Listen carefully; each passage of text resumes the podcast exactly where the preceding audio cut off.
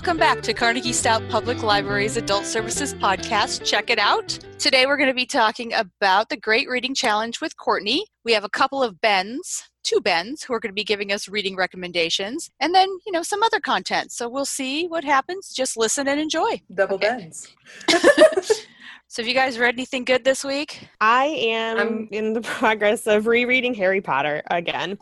um, I have now made it to the sixth book, so there's that at least. It's just, I don't know, it's just so relaxing. But man, Harry is angsty when he's older. I tell you, so yeah, dramatic about everything. Is the sixth book? Which one is the sixth? Which is the one where he's at? He's the secret order and he's living in um, Sirius Black's house. Is that the fifth one or the sixth one? That's the fifth one. Yeah, the fifth one oh, is yeah. the Order of the Phoenix. Yeah, in the fifth one, I was like, "Gosh, he's such a brat." But of course, he's a teenager, so you sort of expect that. Like he's so whiny. Right. And it's the one just finished. And, oh my gosh, will you stop?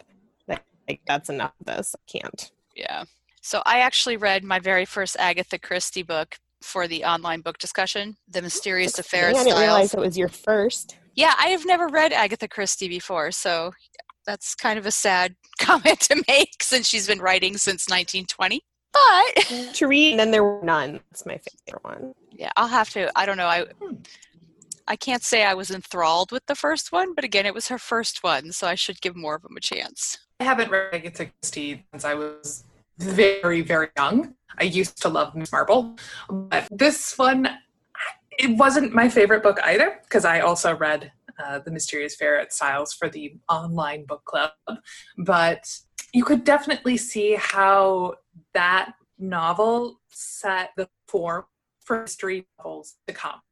Absolutely. Like, the characters and the way the plot went through mm-hmm. for pretty much the next hundred years. Good lord, that book's hundred years old. I just looked today; it came out in 1920. Exactly hundred years. Yeah. So talk about having something that lasts a long time. I mean, how many books can people say they even really know the name of the author that wrote 100 years ago, really? Right. I actually took a class as an elective in college that was a Sherlock Holmes class, but we did Agatha Christie and Sherlock Holmes, and we just talked about that. How about all mystery novels? It's the basis for me modern television shows, based setup that uh, Arthur Conan Doyle created, and that Agatha Christie helps up. And it's kind of interesting how much that firm has stuck around. I was really kind of surprised in this book that they mention Sherlock Holmes because I never really thought about right. like those two worlds crossing. Mm-hmm. So I was like, oh, interesting. That's interesting. I know who Sherlock Holmes is. So.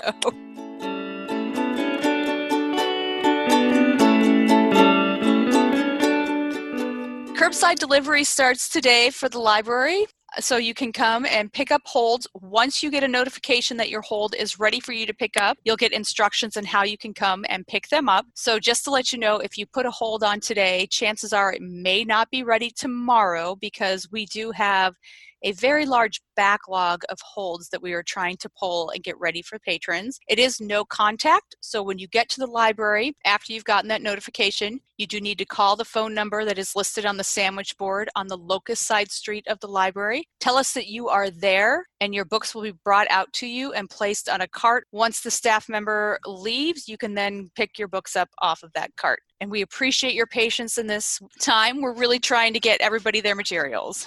We'd also like to remind you that Carnegie Stout Public Library is fine free. So if you have materials that are checked out, books, movies, whatever, you are welcome to keep them until the library building opens to the public again. We won't charge you fines or fees, and we won't block or restrict your account and prevent you from accessing online materials. Finally, we are pleased to share that there are staff in the building again who are able to answer the phone. So if you call the library at 563 589 4225. Staff will be there to answer the phone from 11 a.m. until 6 p.m. Monday through Friday and 10 a.m. until 2 p.m. on Saturday and Sunday. Which sounds fancy and also like, why isn't that a thing that's happening? Because that's old technology. Telephones. Live people answering the phones. What a big shocker.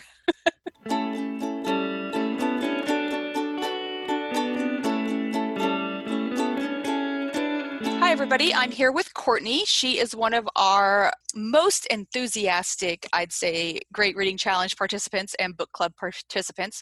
So I thought we could have a little chat with her and just see what these two programs mean with her.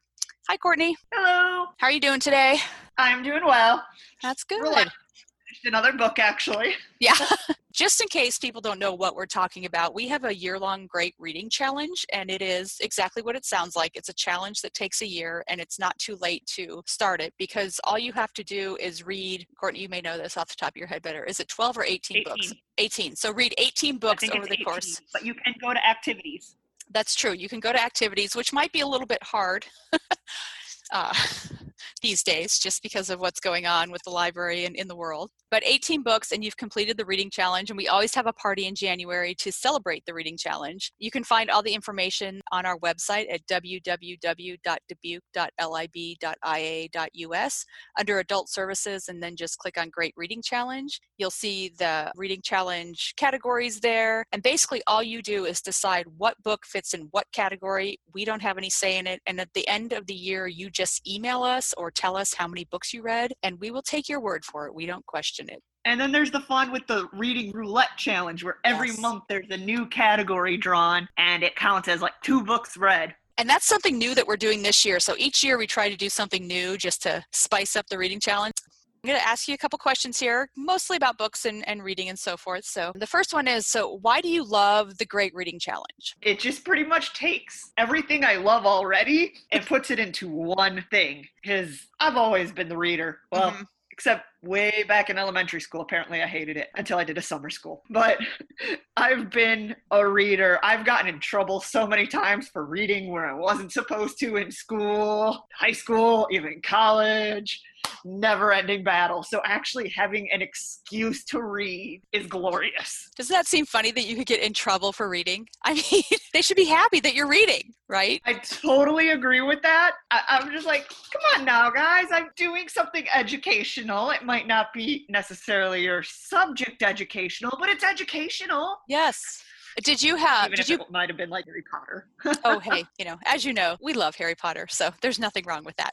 know, before the Great Reading Challenge, uh, I think we're going on maybe four or five years of our Great Reading Challenge. I can't remember off the top of my head. But did you participate in any other reading challenges? I know there's a lot of them that are out there online. not really. I was I've seen some of them online, but really I didn't see them until the Great Reading Challenge came about. I did a couple of like the summer reading programs with the library, but never really was involved in anything like that. I I did some of the virtual book clubs that were kind of harder to participate in, like the Emma Watson one, Mhm. just because Emma Watson's awesome.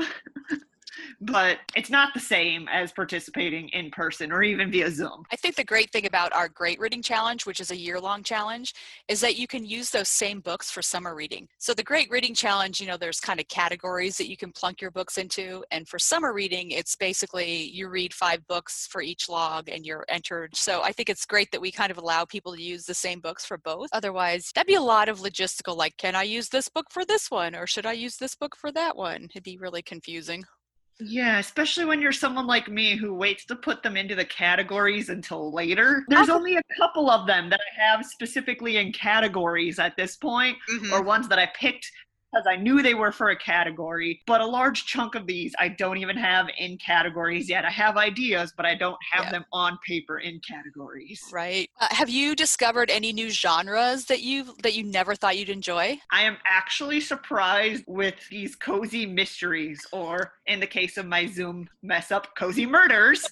yeah, it's not something I had had really read before, and I was kind of surprised at how much I did enjoy it. Just that nice, light-hearted read after reading a bunch of heavy things. Yeah, I've become really obsessed with cozy mysteries. I basically pick them based on the pun in the title. The punnier the title, the more I want to read it, whether they're good or not. I mean, they all basically kind of have the same plot. Yeah, I'm gathering that, but it's just like a nice, light-hearted read, Mhm. at least outside Yeah. of the murder part. Yeah, I mean, there's not like a lot of blood and gore. And, you know, sometimes some of them are sophisticated enough that I don't actually know who the murderer is until the very end. I, I'm assuming you've read a lot of books this year, and I'm just talking like 2020, the year that's lasted for like five years. Um, Have you had a favorite book that you've read just this year? Oh, that's that's actually really difficult. I'm gonna call it a series at this point, just because Angie got me started with the October Daye series, Ah, and yes. been listening to those audiobooks. And that's what I'm waiting for for a curbside pickup is that next audiobook yeah. because I I got hooked on that narrator and that's and the story where it, at first it felt like it could be a standalone and then as you get going I'm just too into the character plots and the character interactions to let it go and it, it bugs me not knowing what's happening.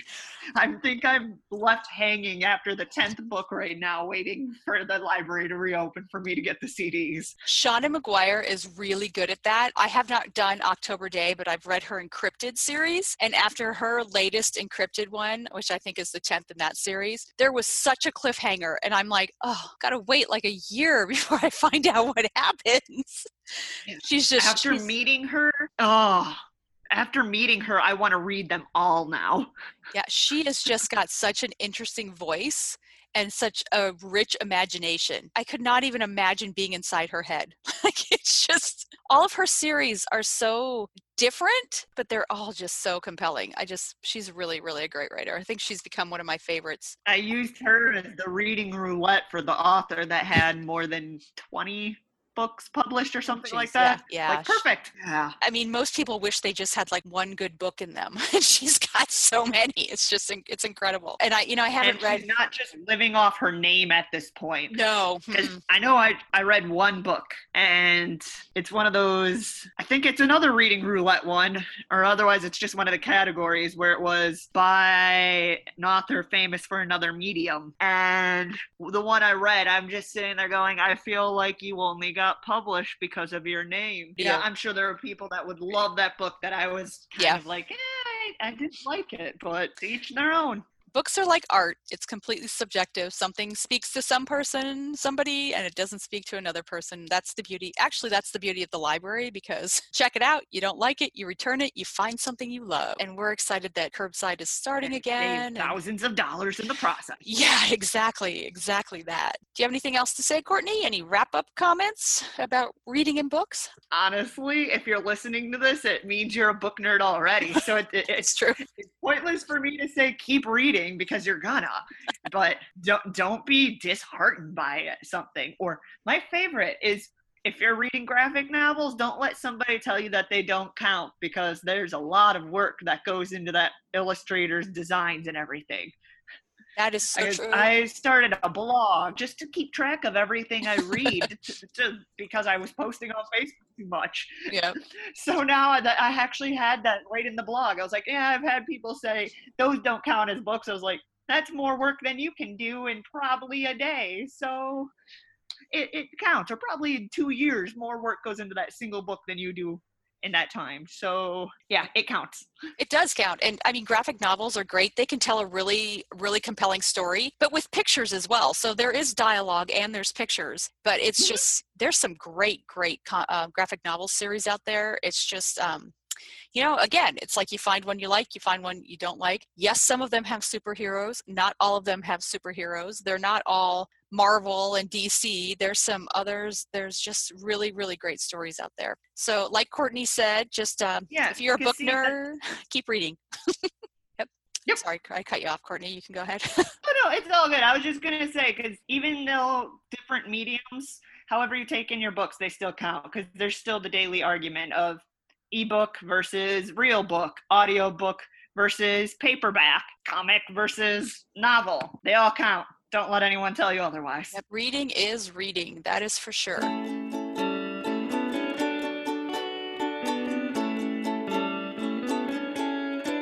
Good morning. Library patron Ben here, and I've just got a few reading selections that I have read in the last few years. During this time, some people might be looking for some short or easy to read books.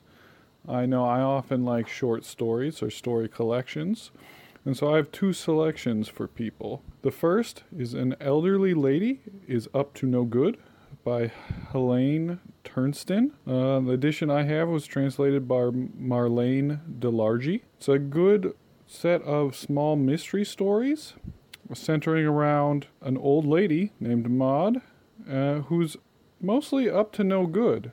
She finds herself in a lot of troubling situations, and she gets out in pretty ingenious ways. Even though it's a fairly straightforward mystery stories, there are a few things that I think are left up to the reader's imagination, which are extremely interesting. The second set of short stories I have is a series of four books, collectively known as the Murderbot Diaries by Martha Wells. The first book in the series is called All Systems Red. In these books, it's more of a sci fi kind of setting where there are human like robotic systems with advanced AI that are used to serve people. Uh, the stories focuses on one of these AI systems that has obtained its own consciousness and controls its own life. And as it mentions in the series title, it is designated as a murder bot. Very interesting, different point of view, and another easy, quick read. I want to just thank Sarah at the Dubuque Library for definitely recommending both of these books to me over the last few years. A good reading, everyone. Hi, I'm Ben Jacobson. I'm a Dubuque based freelance writer, journalist, and editor, not to mention a lifelong avid reader of books. Um, for someone who is so passionate about the written word, my, my taste in books is a little embarrassing. Uh, I really, really love trashy suspense and thriller novels. Um, pretty much every piece of quote unquote classic literature that I've ever read is, is because of a class or because I don't want to embarrass myself around more literary friends. Um, I'm a huge fan of science fiction and horror novels. I've recently started making my way through Stephen King's bibliography. Uh, and I would encourage any aficionados of scary stuff to check out Adam Nevill. He's a he's a UK based author, and Jason Arnopp, also a UK based author, uh, as well as Scott Smith's The Ruins. Um, he, he only wrote uh, two novels, one of which was The Ruins, and it's it's a it's a pretty much relentless nightmare of a book that that is absolutely amazing. Um, like many people, recent weeks have been have been fairly challenging for me. There's just there's just so much uncertainty out there for everyone. I've been jumping from book to book, trying to find some some good escapism so I can turn my brain off a bit.